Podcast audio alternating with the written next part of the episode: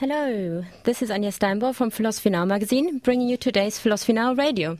Our topic today is feminist philosophy. What is it? What should it be? What can it do? Joining me on the show are four women who have extensive experience and strong views on these matters. They are Ann Brisby, who co-organizes the Philosophy Forum, um, Fe- Feminism Philosophy Forum of the philosophy, London-based philosophy group Philosophy for All. Vikki Bell, who is professor of sociology at Goldsmiths College. Meena Dhanda, who is reader in philosophy at the University of Wolverhampton, and Terri Murray, who has worked as an independent documentary maker. She's a philosopher and theologian and currently teaches sixth form philosophy. Hello, everybody. Thank you for joining me. Hi. Hi. Yeah. Hi. Okay, well, here's a general warm up question for you, but uh, one which is also already philosophical, I think. And we should just start off by asking well, what is feminism? Who would like to start us off? Well, if you were to just look up a dictionary definition of feminism, it would say something like a doctrine that advocates equality for women. Um, but I think what's also interesting is all the secondary connotations and associations that people have with feminism, many of them quite negative. And it's always assumed that feminists have to be women, which they don't. Ah, thank you, Terri. Okay, Vikki. Yeah, I, I think um, that feminism is about a commitment, actually. It's a kind of um, making a judgment um, um, and making a commitment to pass something on. Um, I think one of the things I wanted to talk about today was the importance of, of passing on the, the history of feminism um, through, through our teaching and in other ways.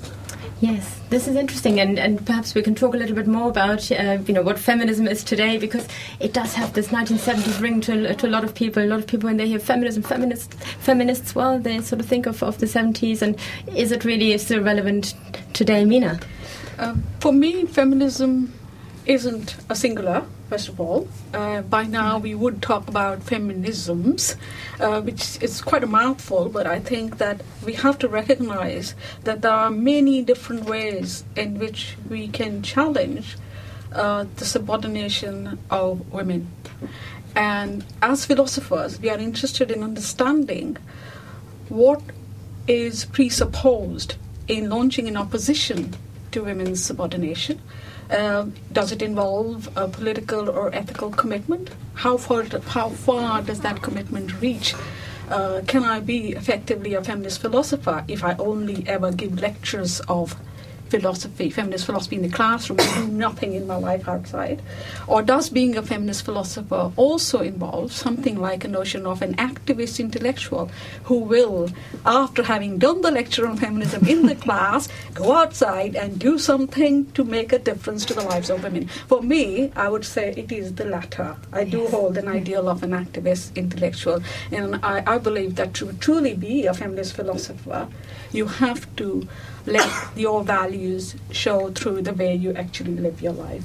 Yes, and I think that's a really interesting question. To to what degree is this necessary, if you're a feminist theorist, to also be an activist? Is, is there a necessary connection between feminist theory, femi- feminist activism, and what do you think?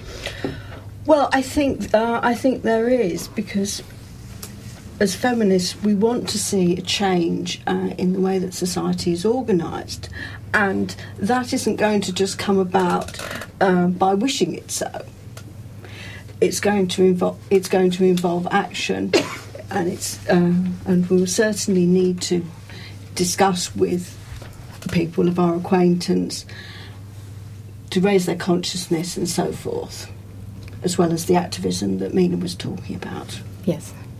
Yes, Vikki. I think it's important, though, not not to to make too stark a distinction between, you know, some idea of, say, the university and the realm of activism, um, because I think these days it's much more fluid than that suggests. Yes, but but feminist theory is not easily accessible to everybody, though, is it? I mean, some of it is very difficult, some of it is, is highly philosophical, um, Yeah. and and so so I, I suppose there there's a spectrum, wouldn't you say? I think- I, I, sorry. Uh, first, Vikki, I, I, did. I do think that the two are combined, and that's why I said activist intellectual. Uh, I, I would have reservations about taking on board someone who was purely an intellectual I, I, do think from our knowledge that we have of a whole number of women who have gained notoriety in uh, uh, various uh, academic and non-academic spheres, that they have shown their commitment outside the academia as well. So I speak from maybe a comfortable position here. Uh, but uh, I, I, would want to say that um, there are specifically perhaps academic questions about uh, feminist philosophy as well. So some feminists have devoted a lot of time and a lot of energy to try and show the ways in which feminist uh, women philosophers of the past have not been fully appreciated. And mm. they've spent a lot yes. of time in bringing their works into the public domain. And that, yeah. I think, is could be just a work of scholarship, which we must appreciate and, and, and acknowledge and accept.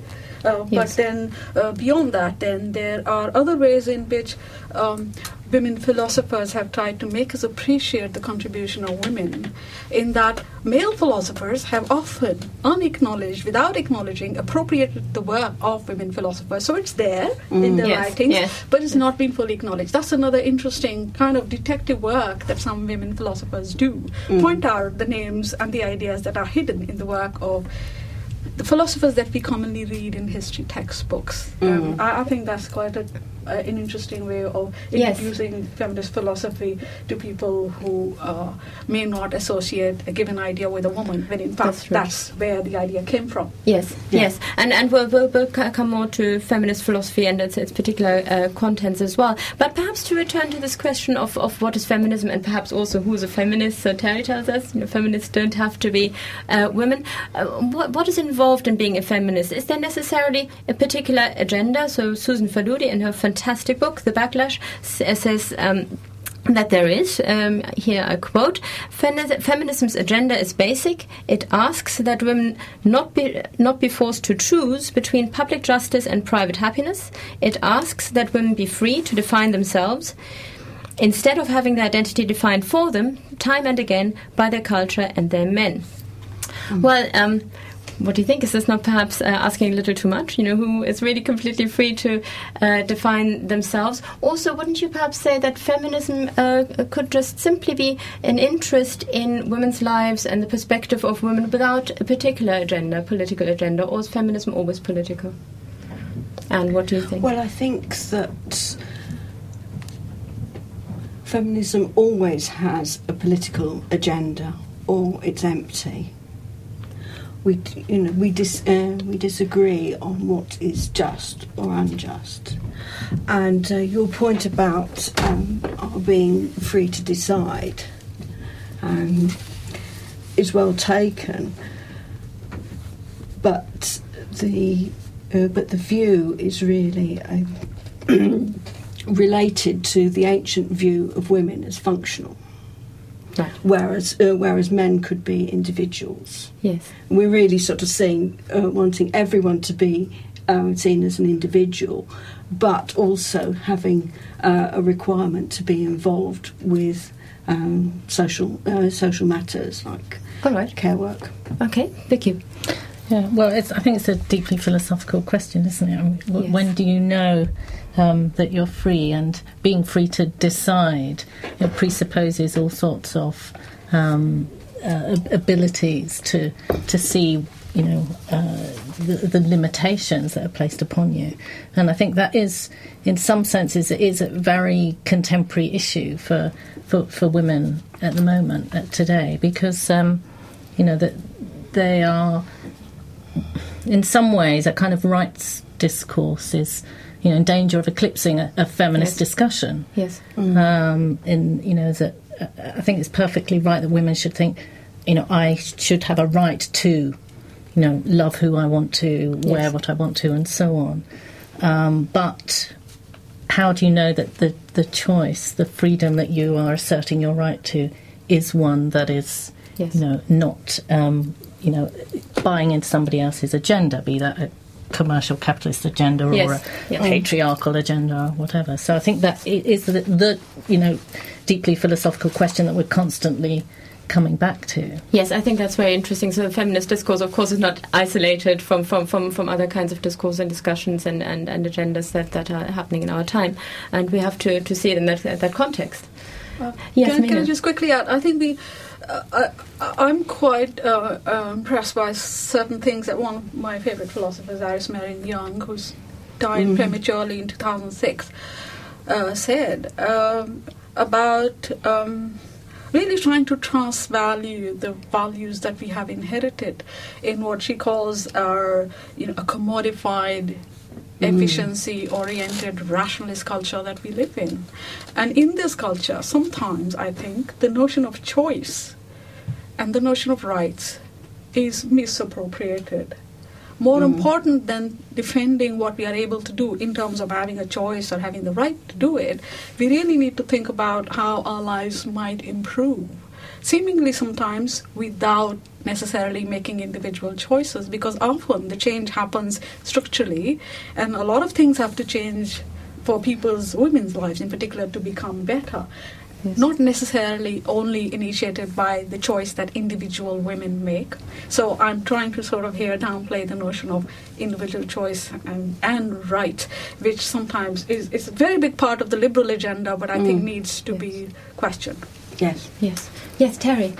Um, I think this goes back to what is feminism, and um, I think it was Vikki who said it's a choice or a commitment. And I think it, it has to be a choice in a liberal democracy because we do make a distinction between the public and private spheres. Yes. And in the public sphere, it could be argued that we've already achieved many of the rights that we wanted to achieve, and we have legal equality. And yet, we can say, well, in so many ways, women still face subordination. And so, it's in the realm of choice that we can overcome that subordination. For example, in the family, Yes. um, where one can, if one chooses, Yes. um, be submissive and even eroticize that or fetishize that.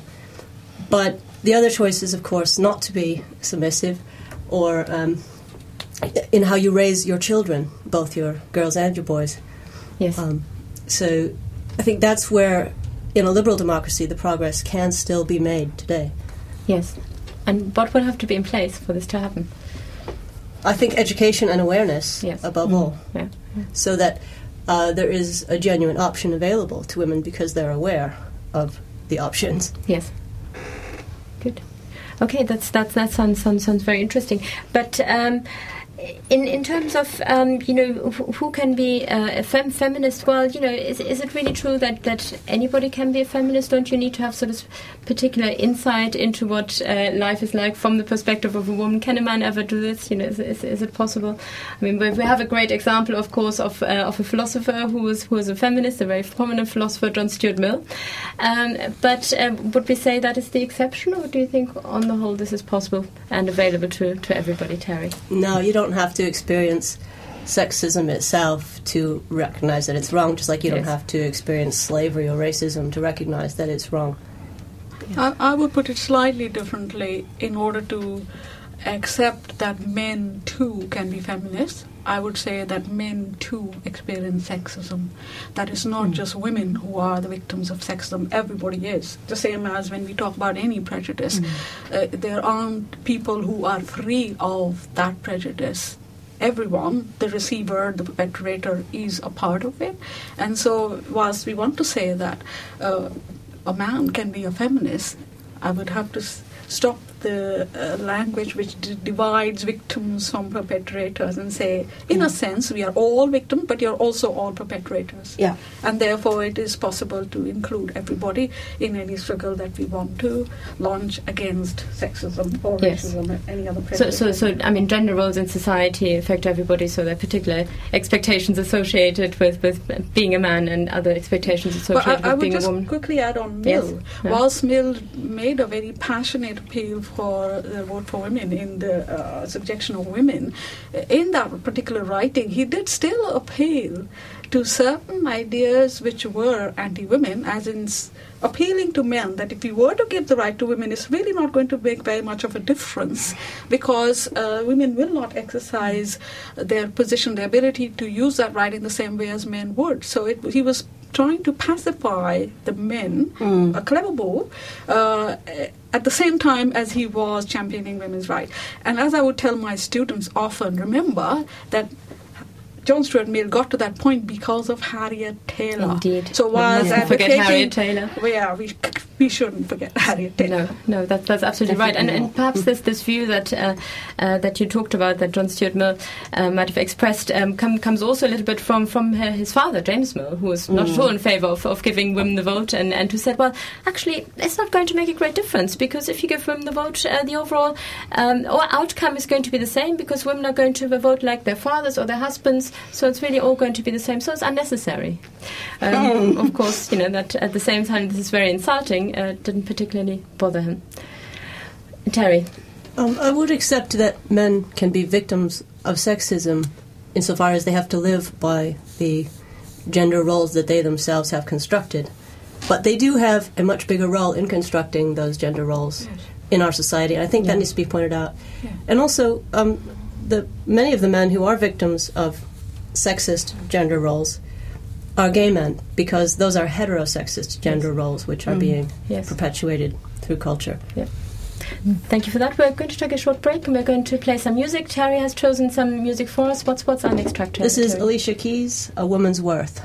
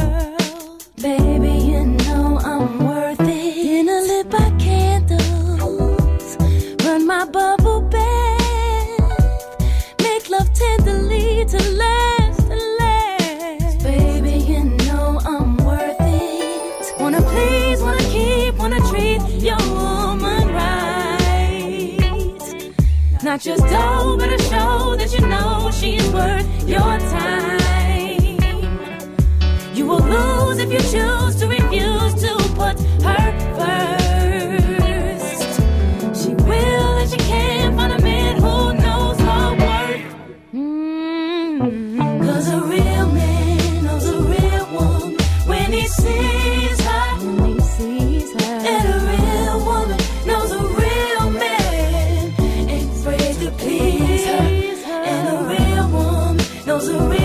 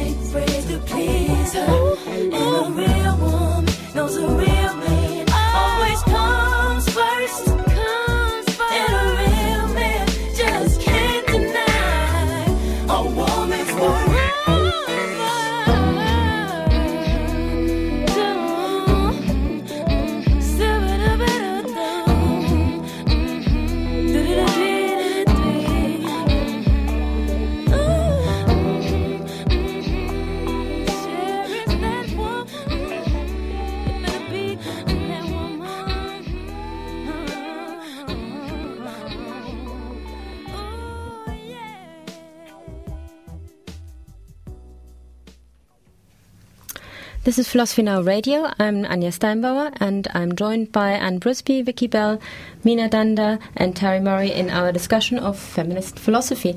Well, the first part of our discussion, I think, has shown that feminism isn't one thing, but feminism can mean a number of concerns. It's, it's a term that, uh, that implies a pluralism, and I think most feminists really value this kind of pluralism as well. A number of different approaches, a number of different issues that people wish to discuss under this heading.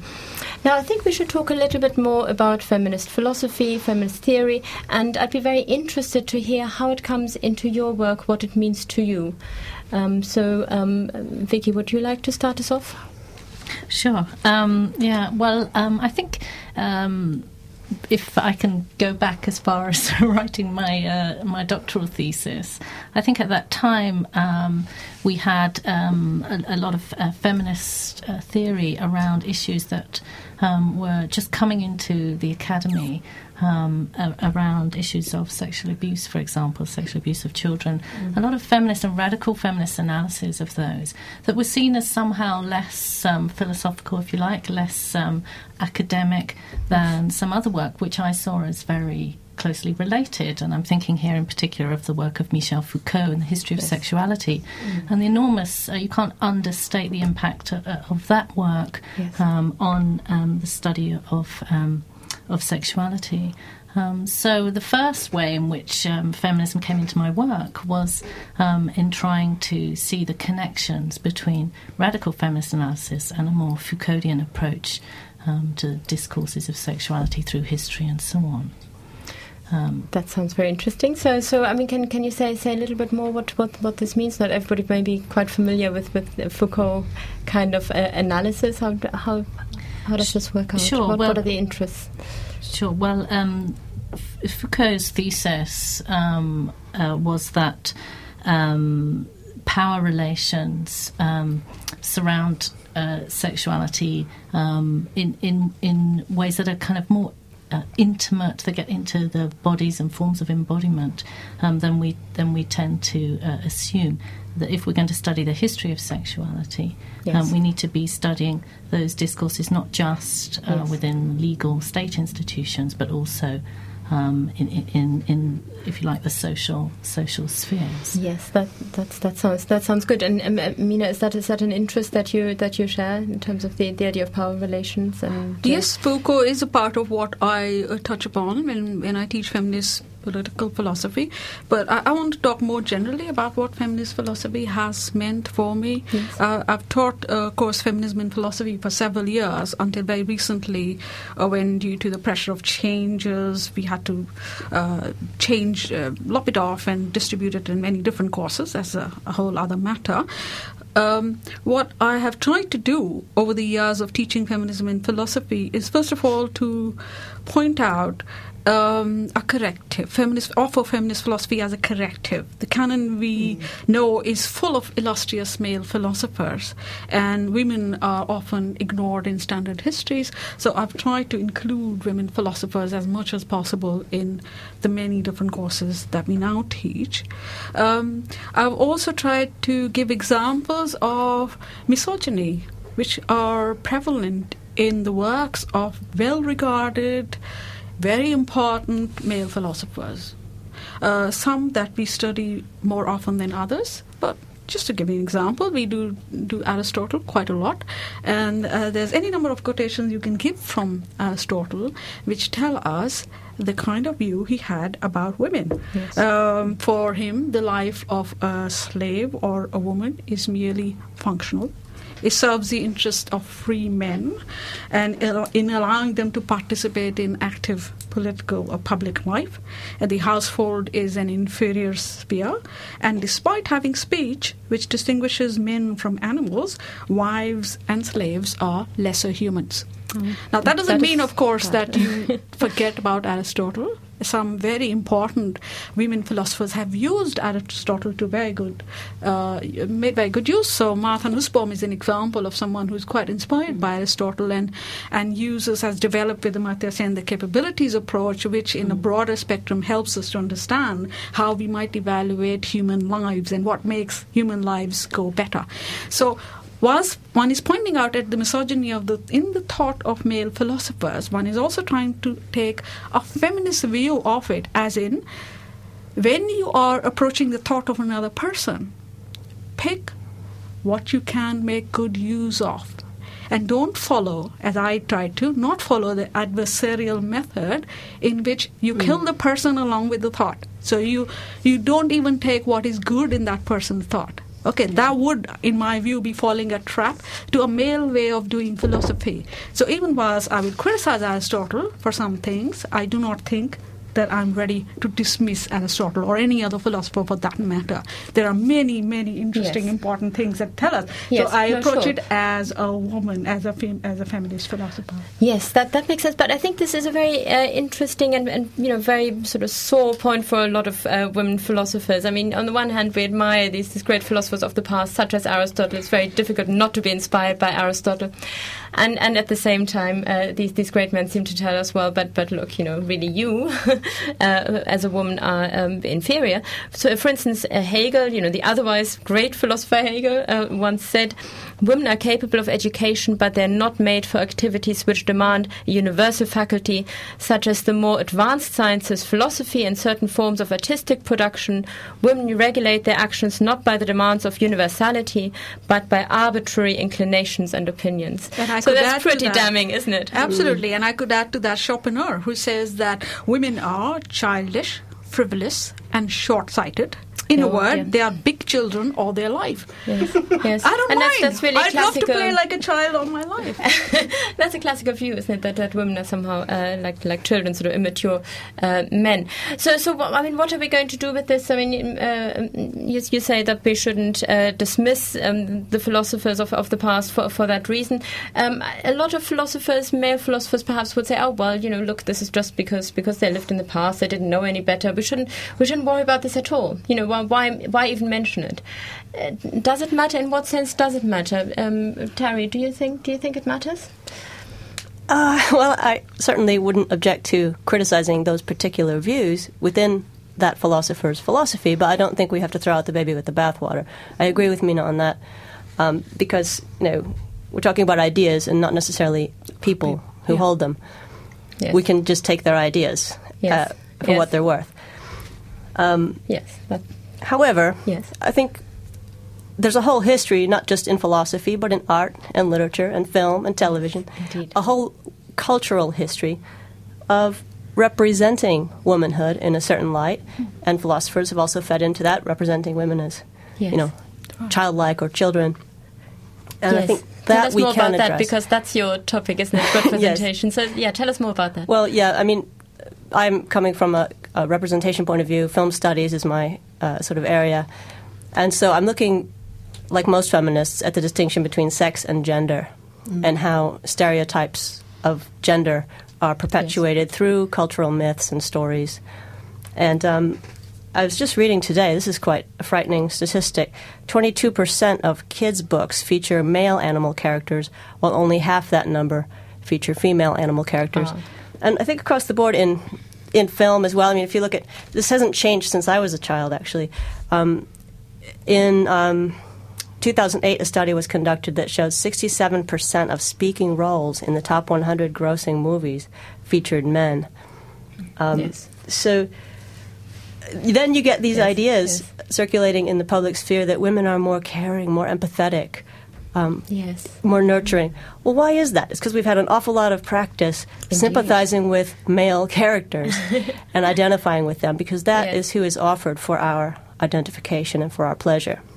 Yes, but this this idea of, of actually, uh, since you mentioned of, of being nurturing and, and caring, actually has been uh, made uh, made very positive use of as well in feminist philosophy and feminist ethics in particular. There's, for instance, Carol Gilligan and her idea of, of an ethics of care. Not not just not just Carol Gilligan who holds this view, but of course there are others who uh, also uh, make this a topic. Then, of course, there is um, a maternal ethics, for for instance, as well. And Ann, I think you're very interested in feminist ethics, aren't you? Do you want to tell us about that? Well, I think one of the interesting things is that uh, feminist ethics, or particularly feminist applied ethics, will look at topics that uh, male philosophers have ignored. And uh, uh, feminist philosophers have sought to drag the field into uh, the contemporary world. How far it succeeded, I'm not too sure. Yes. And for instance, uh, something like domestic violence, which affects one in four women over a lifetime, is something which hasn't been considered by men. Yes, that's true. In in, in terms of uh, the variety of issues that um, are, are, majorly uh, important and under discussion in applied ethics, um, clearly there are some some issues that are particularly interesting to women, uh, such as abortion. That's that's a very big mm. issue in applied yeah. ethics. But then there are others which uh, really feminist philosophy needs to to bring into the, the philosophical arena, and um, domestic violence would be one. Perhaps also pornography mm-hmm. Uh, and prostitution. So, so to, to, to make them real issues within the moral discussion, uh, I think that's, that's, that's a serious contribution that feminist ethics can make. Terri? But I think there's a philosophical question about any kind of essentialism, you know, that says women are inherently more like this and men are mm. inherently yes. more like that. You know, to what extent are these just socially taught constructions mm. which we've then reified or naturalized? Yes. Um, I just think of an easy example. Uh, if I talk to my female sisters, uh, my siblings, sorry. I meant to say my female siblings. Um, that was a bit redundant. Uh, you know, I say, well, why are you raising your kids in these ways that are just indoctrinating them with complete stereotypes about yes. what's a boy and what's a girl? And they say, oh, well, Tara, you know, boys and girls really are just different by nature. And I say, okay, then why do you have to teach them with all these props? yes, you know, yes, if it's yes. so natural, Yes. You won't have to do this. You can mm. just trust that they'll grow up to be nice little straight kids like you want them to. And I think it's it's very it's very yes. difficult to to uh, really bring up children in, in a neutral kind of way. Um, but I mean, these days I think especially more than uh, I don't know, say ten years ago, uh, everything is either pink or blue, and uh, you know, toys are either for boys or for girls, and and, and, and the like. Meena, um, just to uh, mention. Um, a very interesting development in uh, feminist philosophy of language, which yes. got linked to discussion of pornography. Yes. And I, I think uh, it's, uh, for me, that's uh, uh, the way that philosophy, feminist philosophy, can be very creatively done. And I have in mind Rae Langton, who uh, had made a criticism of pornography by using um, the idea of speech acts theory from J.L. Austin, uh, basically arguing that pornography silences women. It has the effect of silencing women. So instead of going into the debate about whether pornography harms or doesn't, and going into the question of uh, how whether there is a causal relationship between the consumption of pornography and the action that those who yes. consume pornography might engage in, without going into that causal question, it is making a different kind of argument that the existence of pornography has the effect, the perlocutionary effect, because pornography is like a speech act. And I think that's an example of feminist philosophy making a very credible intervention in a political debate about what's wrong with pornography by using the best resources available that philosophy in general can provide. That's a very good example. Uh, I, re- I, really like that. I would I would also like us to, to just, just very briefly consider areas where you wouldn't automatically think of uh, the feminist perspective as being particularly relevant or distinctive. Um, so we've talked about feminist ethics, we've talked a little bit about feminist philosophy of language and you know feminist political theory. Um, what about in areas such as epistemology, so um, theory theory of knowledge, but also philosophy of science. There, there is a feminist philosophy of science. There, there is a feminist uh, kind of epistemology as well. In in what sense might might feminism make a contribution to, to areas like that? Because you think, well, you know, knowledge is, is for everybody, right? It's the same for everybody. Is that so? Do you think? And do you, do you have any views on well, that? Well, one of the things that we can consider uh, in regard to epistemology is who counts as a knower. Very good. Yes. And it can often be quite difficult for women to be accounted as knowers. Hmm. Yes. Um, and uh, uh, and thereby uh, their genuine experience is not taken into account. Yes. And Meena, did you want to add to that? Yes, definitely. I, I think there's also, along with that, um, the further question of what counts as knowledge. And why do Yeah. does knowledge necessarily have to be available in propositional forms, as in P is Q? Yes. Yeah. Yes. Uh, does it have to be in that form, or sh- to what extent can we think of knowledge and transmission of knowledge in terms of practical knowledge, something Yes. that you learn by doing, something that the knowing how, yeah. A- and feminist mm. philosophers have made very good use of this distinction between knowing how mm. and knowing that mm. to bring into the picture the kind of knowledge that women have acquired through living their lives in the way they have. There's a wealth of knowledge that they have, but because it doesn't find its way into a textbook or a manual, it does not hmm. have the same status that uh, a knowledge a knowledge which can be put in informational terms has. Hmm. So it's trying Yes. to go away from get away from the idea of knowledge as information. Yes. In terms of more knowledge as your ability to conduct your life. So it really requires us to yes. rethink. Yes. Mm. Thank you very much. We're, we're going to play some more music. Terri, what, what else do you have for us? This is called Just Because I'm a Woman. It's by Dolly Parton.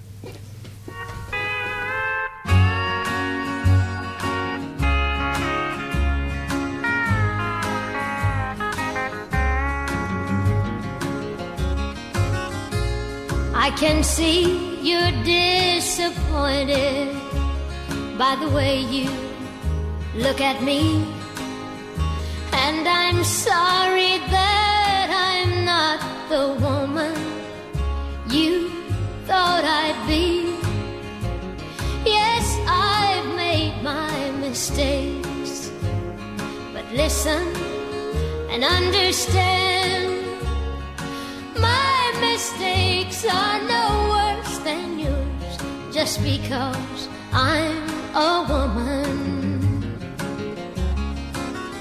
So when you look at me, don't feel sorry for yourself.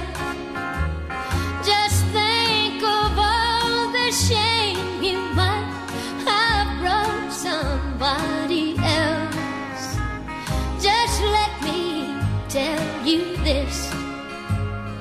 we'll both know where we stand.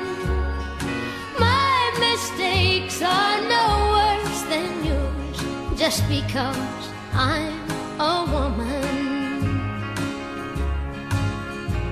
Now a man will take a good girl and ruin her reputation.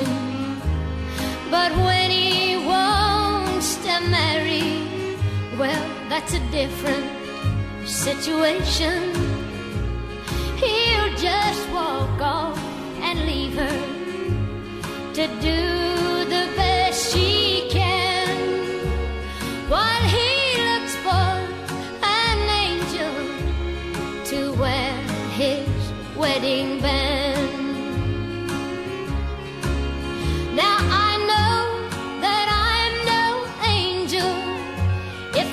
what you thought you'd found.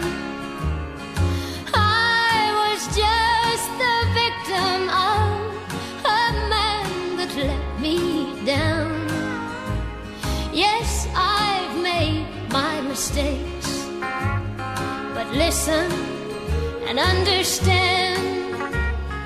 My mistakes are no worse than yours just because I'm a woman.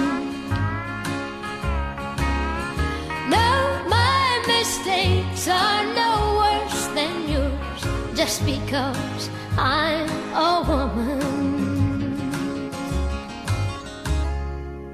This is Philosophy Now Radio. I'm Anja Steinbauer, and I'm joined by Ann Brisby, Vikki Bell, Meena Dhanda, and Terri Murray for our discussion of feminist philosophy. Um, and I would like, in this last part of our show, ask you what, what is it like being a feminist philosopher? I've, um, sometimes, sometimes uh, from the philosophical community, there is this sort of feedback that we get that perhaps feminist philosophy isn't serious philosophy. If you're feminist philosophy, it's all a bit soft, you know, so you're not really doing proper philosophy. It's perhaps not even rational. My own experience includes the opening ceremony of the World Congress in Philosophy uh, that took place in 1998 in uh, in Boston, where the Chancellor of Boston University, John, John Silber, gave uh, gave an address. And normally, these opening addresses to conferences are very boring. And everybody just tells you it's a great historical occasion. But he actually uh, said, "Welcome of all philosophers, um, except for postmodern and feminist philosophers." And it was rather an aggressive attack that he launched against feminist thinkers in particular. And he said, "Well, this is all relativistic, and uh, you know, and really, it's it's also not rational. So it's not real philosophy. But too bad you have to be here as well." So. Um, what what is it like being a feminist thinker, Meena? Um, what is it like I, teaching? I can't stop. Uh, I mean, if, if I wasn't sitting on the show, I'd be burst out laughing. You know, listening to what you've just reported about the speech that was given. Uh, but seriously, um, being a feminist philosopher is first of all being a philosopher. Okay, so I am someone who tries to think and judge for myself but what I do try to um, move towards is that this withdrawal from generally held beliefs, which is considered to be good and a mark of being a philosopher, shouldn't be done alone. Why just by myself? Why not mm. with other people? So, one thing which I think is important as a feminist philosopher for me is that the process of thinking for myself is done with other people. I start from the, from yeah. the beginning. It's done with other people. And I've tried to use that, uh, bring that into the teaching of feminist philosophy. Yes. Uh, in my university. So, for example, for the last eight years, uh, in one particular module and now in two or three adopted by other people, uh, I have an assessment called uh, a jointly written dialogue. So instead of exp- asking students to write an essay on a topic, uh, I expect them to, in groups of three or four, to jointly produce a dialogue inspired by mm. so something like maybe the dialogues they read from Plato or, or from Socrates, uh, but brought up to date. They can be about uh, in modern settings. They don't yes. have to be set in some past time, but the main idea being that the position that uh, they discuss and debate develops between them. Mm. It is not the sole property of either A, B, or C. It's something that is jointly produced and on which, of course, there's a creative element too. It's yes. not a report of a discussion. They can uh, uh, hone it towards mm something. So, so that's I think is important in that feminist values yes. Are incorporated in how we actually teach philosophy. And I think mm. that applies not just to teaching feminist philosophy, but just teaching philosophy. Yes.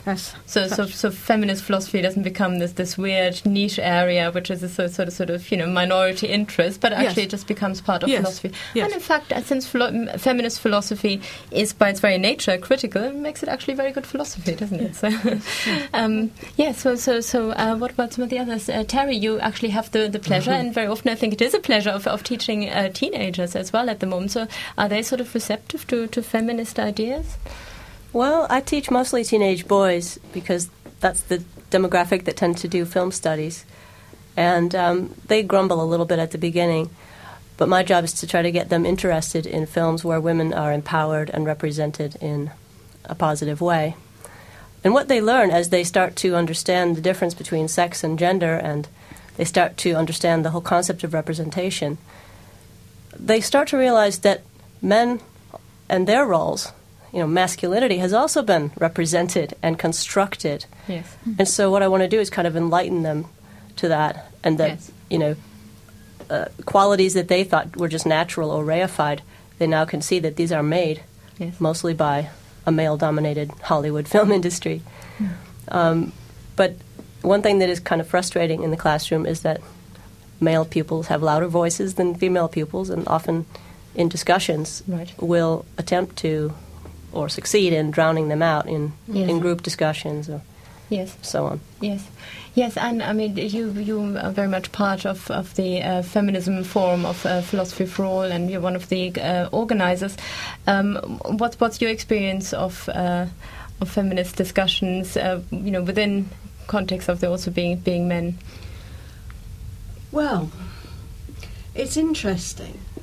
It's true that some men uh, are very supportive and and very good, but some regrettably dominate the conversation, and uh, they have uh, succeeded in spoiling um, debates from time to time. Um,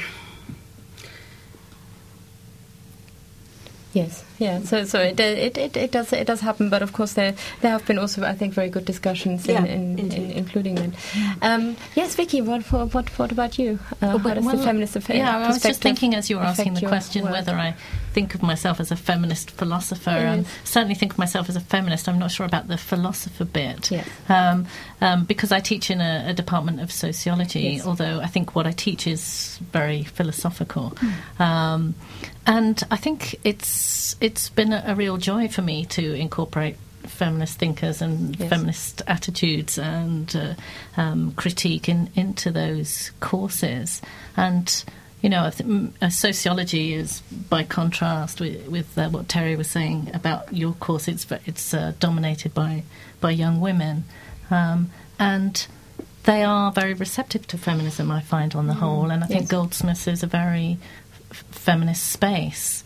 Um, we have, an, an, a, you know, a, a lot of uh, women who are doing fantastic feminist work and analysis in lots of different departments. That's very Um, So maybe they're self-selected, but I think there's also a kind of openness to feminism in, in this generation that's coming that's coming through, and it's not a shock to them. That's that's very hopeful. I, I can mean it. I I would just add to what the observation that Vikki made. We've um, I'm a member of the Society for Women in Philosophy and have been for many years uh, as an office holder, treasurer first, and at the moment for some years as a member of the executive. Uh, one change that I have noticed over the years is that. Uh, in the conferences that we organize, more and more men now want to present papers in the Society for Women in Philosophy conference. The, the last one, the panel that we organized at the joint session of Mind and the Aristotelian Society in July in Sussex, uh, there was a man who was, uh, you know, through the refereeing process, accepted to present a paper. So that I think is is quite interesting that there is a greater openness. I certainly experienced that in my classes. There's never been a resistance Yes. from male students to study feminist philosophy. Many Yes. of them sometimes at the end of it say they wish they'd been acquainted with it at the start of their course. Uh, they would have come to the whole course of doing philosophy in a different way if they had been so encouraged. But just quickly, I wanted to say that there are still obstacles in terms of the position of women in the profession of philosophy. And uh, figures one can point out. So, in say 2005, out of all the women professors, only 14% were women. All the male of the professors, only 14% were women. Yes, Um, yes, So there so- are so progression issues there a lot about why is it that women do not progress to become professors as easily as men Yes. do. Uh, but I think that it's. Um, there, there, there are progressive, there are um, victories as well, one could say. So the recent one, which I do want to share very quickly, is that uh, for the current research excellence framework, the REF, uh, due to the involvement of Society for Women in Philosophy, a provision has now been made that the number of submissions uh, made by women could be lessened by one per maternity leave that they take in this period, and that's going to be applied to all panels. That's very good. So, so there's definitely progress, and, and we do hope that uh, more of you listeners perhaps may, may take an interest in feminist approaches to, to philosophy as well. Uh, just, just, just briefly, so um, uh, Meena, people, people should go online and look up the Society for, for Women in Philosophy. Absolutely. There's a website, Society of Women in Philosophy. The next conference of the Society is going to happen in London, in Kingston, 18th, 19th of November. If you go on the website, you'll find information there. It's on feminist epistemology. Thank you very much. Ann, anything you want to give a plug? Well, um, look at the website for uh, PFA London. This is www.pfalondon.org. That's for Philosophy for All. Uh, Vikki, no? Terri, anything you, you, would, you would like I want to urge all listeners to read my book, which is called uh, Feminist Film Studies: A Guide for Teachers. That that sounds very good. And uh, of course, you're very much invited to read Philosophy Now magazine, uh, which which also has and will have more contributions by feminist philosophers. Um, uh, but also, uh, there's a very big uh, event coming up uh, on the 18th of December, organized by Philosophy for All, because it is by by Philosophy Now magazine and invites Philosophy for All and all kinds of other societies within philosophy to take part. It is the 20th anniversary of Philosophy Now magazine and uh, so so we're going to have a big day of philosophy, an all-day uh, set of events, uh, discussions and uh, debates and lectures at Conway Hall uh, in, uh, in, in London, in, in near Holborn, on the 18th of December. Starting at 11 o'clock in the morning until 11 o'clock at night. So go to the Philosophy Now website, philosophynow.org, and you will find the details. Um, thank you all very much for, for being here, and thank you for, for you listeners at home.